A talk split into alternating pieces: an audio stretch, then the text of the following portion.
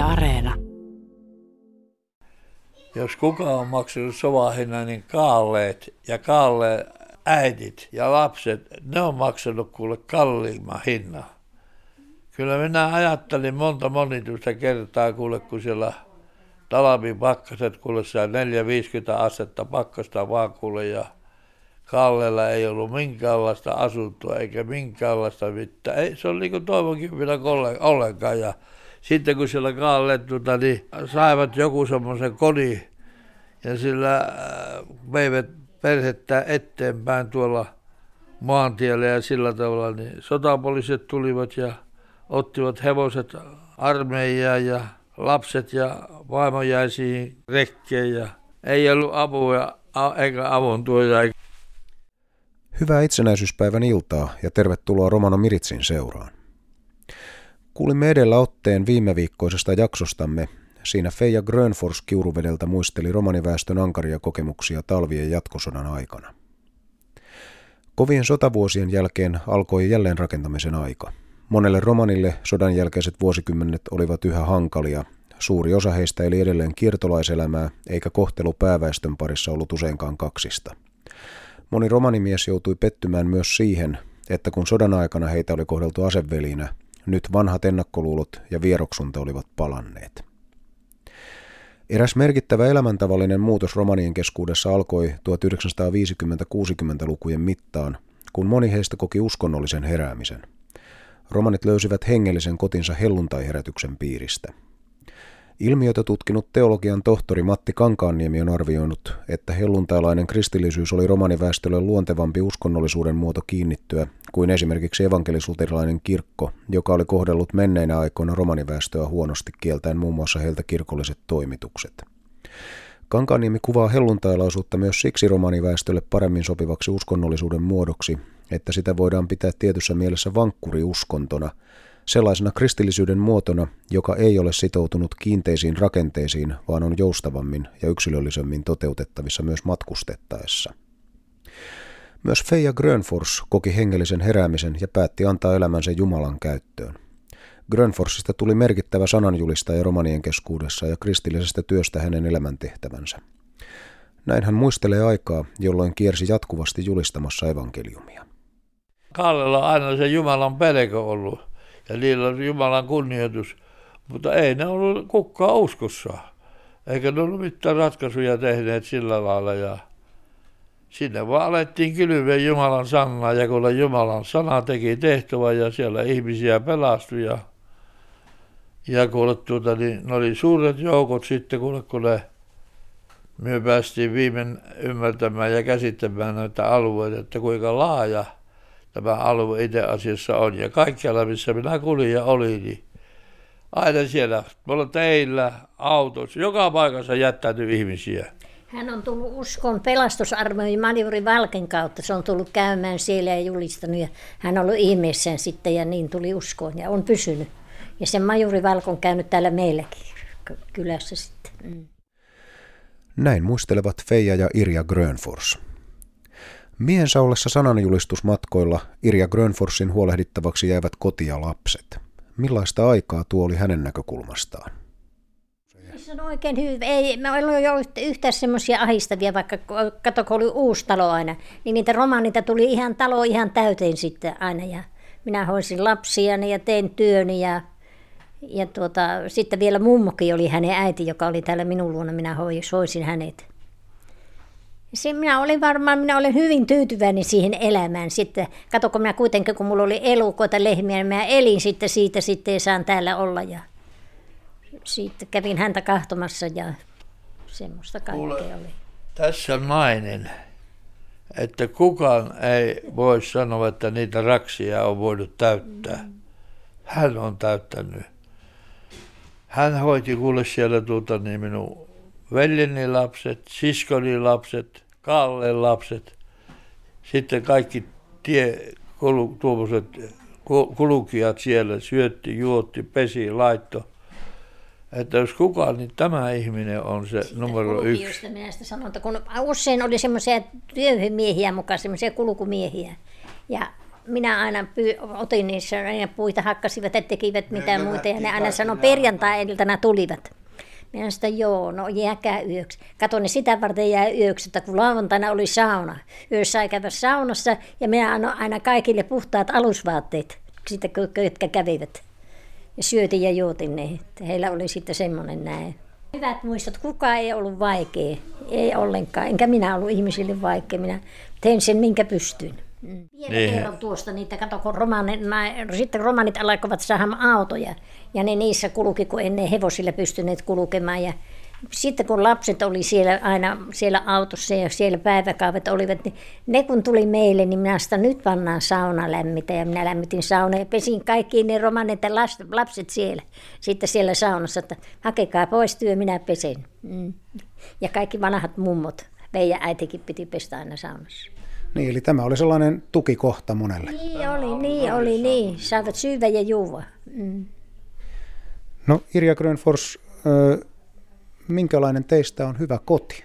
En minä nyt osaa kertoa, minkä ne, ensinnäkin tämä uskon asia tuli selväksi kaikki, ja sitten se toisten auttaminen, ja, ja tuota, minä osan, kun minä osasin, osasin hyvin sitten käsitellä niitä kaiken näköisiä kulkijamiehiäkin, ja niillä on kaikillekin semmoiset hyvät muistot sitten tästä kodista, ja minusta, että miten oli täällä hyvä olla.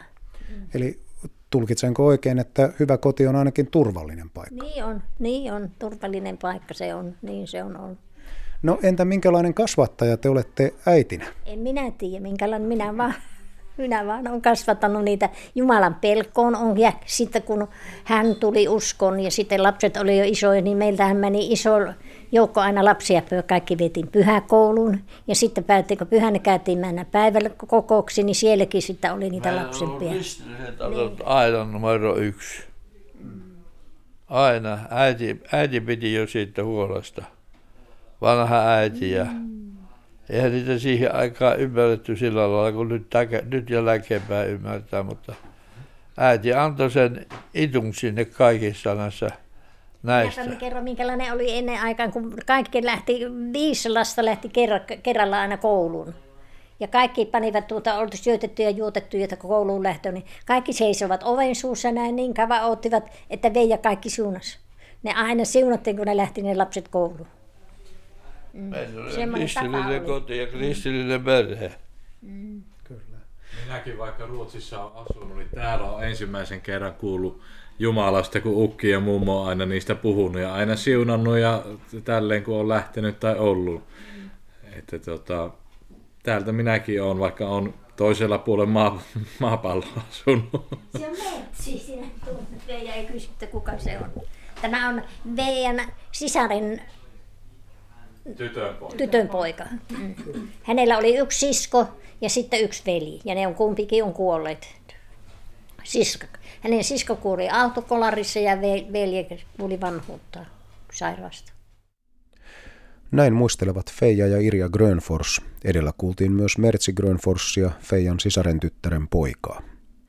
Feija Grönfors antoi suurta kiitosta vaimolleen Irjalle tämän roolista perheenäitinä ja talon emäntänä. Irja Grönfors on saanut ansioistaan äitinä myös julkista tunnustusta. Hänelle on myönnetty valkoisen ruusun ensimmäisen luokan mitali kultaristein, jonka tasavallan presidentti myöntää ansioituneille äidille. Irja Grönforsille mitali myönnettiin äitienpäivänä 2020. Feija Grönfors tunnetaan myös musiikkimiehenä. Mä soitan kaikkia peliä, mitä ikinä kätteen sua. Ja, tuota, ja tuota, niin, niissä on justi jotain sellaista, tai ei äkkiä ymmärrä. Mutta kun musiikkimies ymmärtää sen. Se on siellä tuolta syvästä lähtee aina. Minä kun olen tuolla nyt tänä niin, aamulla, niin nouse ylös, minä vähän aikaa oon, kohta haitari kätteen ja mutta nyt en pysy soittelemaan, kun nämä sormenpäät on niin hirveä hellänä. Tuossa kun Juvan aamukahvit tuossa keittiössä, niin hän kävelee suoraan, tuolla piano tuolla nurkassa, nyt tänä talvena ostettu uusi. Hän soittaa vaikka kuinka paljon kaikki tutut pelit sillä pianolla. Musiikkihan on elämeen antavaa voimaa. Kun se sieltä Jumalan maailmasta lähtee kaikki nämä, niin siellä... mikä meillä on semmoinen kiitoksia, että tämmöinen määrä meillä oli näitä lapsia, yhdeksän lasta. Yksi poika kuoli 18-vuotiaana tuossa Kolarissa ajoi junan kanssa yhteen. niin, niin tuota, niillä on kaikille hyvä elämä eikä ole semmoisia vaikeuksia niissä elämässä ollut, että ne on päässeet niin kuin eteenpäin elämä. Uskon asiat on niille selvät, kuka on uskon ottanut ja kuka on sitten elänyt vain työstä ja tällä tavalla. Sille ne on menneet. Onko teidän tässä seuraavassa polvessa paljon soittajia ja laulajia? Soiko musiikki vielä? Ja... Kaikki. Kyllä ne soittaa tuota. Kaikki lapset soittaa. Eli tällaiset yhteiset asiat tuntuvat jatkuvan sitten polvesta toiseen. Niin jatkuu. No Feija Grönfors, teitä sanotaan monesti tien raivaajaksi. Niin. Mitä se tarkoittaa? No se tarkoittaa juuri sitä, että minä olin tien raiva ja katso siihen aikaan ei kaaleita ollut uskossa. Ja kun minä lähdin, se oli niin kuin pystymästä lähteä tuolla. Mutta kun minä julistin evankeliumia, niin se evankeliumi otti ne kaaleet luokalle ja ne antoi elämänsä Jumalalle ja siinä rupesi kääntyä. Aina saa vaan rukolla niiden puolesta. Se oli semmoinen Jumalan voitelu kaiken yllä. Voiko ajatella, että se on tämän hengellisen johdatuksen ja hengellisen elämän lisäksi, niin te olette varmasti monelle myös ihan ihmisenä esikuva. Mitä ajattelette tästä? Kyllä ne pitää. Minua, minä, minä olen kaikkien ukki. Minä olen kaikkien ukki. Kun te Feija ja Irja Grönfors katsotte nyt pitkän elämänkokemuksen ja pitkän elämänkaaren pohjalta nykyisiä nuoria romanipolvia, niin minkälaisia ajatuksia teille sieltä herää? Hirmo hyviä ajatuksia. Kallella on paljon nyt, kun siellä on ympäri kaikkialla, siellä on herätystä joka paikassa. Ja kun Kaalleet alkaa ymmärtää sillä tavalla näistä asioista jotain, jota ne ei ennen ymmärtäneet. Että ne on valittu suku julistamaan evankeliumia ja viemään tätä hyvää sanomaa eteenpäin. Ja sitten ja. on hyvä, että on kanssa näillä on koulutuksia, ne käy mitä koulua, mitäkin kurssia, että paljon silleen eteenpäin. Minun niin, lapset on kyllä kaikki käynyt koulua, ylioppilaita on ja tämmöisiä. Että ne on oppinut ymmärtämään tämän koulun merkityksen, että se on. Ja sitten kun ne käy koulua, niin itse kukin sieltä omalta kohdaltaan lähtevät viemään eteenpäin sitä. Kyllä, kyllä kaikki, kaikki tuntee vaan vastuuta. Romanikulttuurissa hyvin oleellista on vanhojen ihmisten kunnioitus, niin kunnioittavatko nuoret vielä vanhoja? Kyllä ne kunnioittaa, kyllä, mutta onhan se tietysti paljon hiiltynyt siinä monen kohdalla sillä tavalla, kato kun ei saa opetusta. Mutta kaikki ne, jotka on saanut opetusta, niin kyllä ne antaa kunnia, antaa kunnia vielä tänä päivänä siellä ja sillä lailla, että ainakin minä kun menen minne maahan, maahan hyvää ja sillä tavalla, missä minä olen tuolla ollut ja liikkunut, niin kyllä siellä on melkein nenä lattiassa. Mä on. No mistä te olette huolissanne nuorten kohdalla?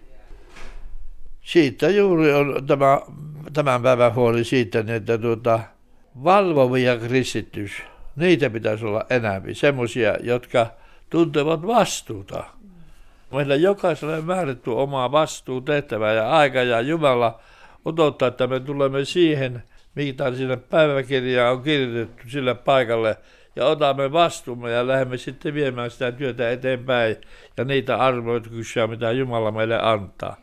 Ja se on paljon antanut Kaaleelle. Se on rikas suku, Kaalleen suku. Se on monet vaiheet elämässä läpi kulkenut, mutta nyt viimeisinä aikoina Jumala nostaa verhova ja alkaa kaajelle ja kaikille valasta tätä kaalle olemassaoloa ja kaajet alkaa yhtyä siihen ja ne siunaa ja yrittävät vietä meitä eteenpäin. Ja tuokin on hyvä, että nyt romaneille on hommattu kaikenlaisia kursseja ja kouluakin saavat käydä, joka haluaa sitten käydä koulua, niin on sitten mahdollisuus käydä. Mm. Se on se lapsen, lasten koulutus, on tärkeä. Sitä ei pitäisi unohtua. Sitä, siinä pitäisi nähdä vaivoa vanhempien ja, ja yrittää, että niillä antaa mahdollisuuden, että kaalo pystyy mihin vaan, jos sitä pikkusen ohjaa ja neuvoa. Kyllä. Näin vakuuttivat Feija ja Irja Grönfors Kiuruvedeltä. Haluan toivottaa teille, hyvät kuulijat, juhlallista ja rauhallista itsenäisyyspäivän iltaa. Kuulemiin ensi viikkoon.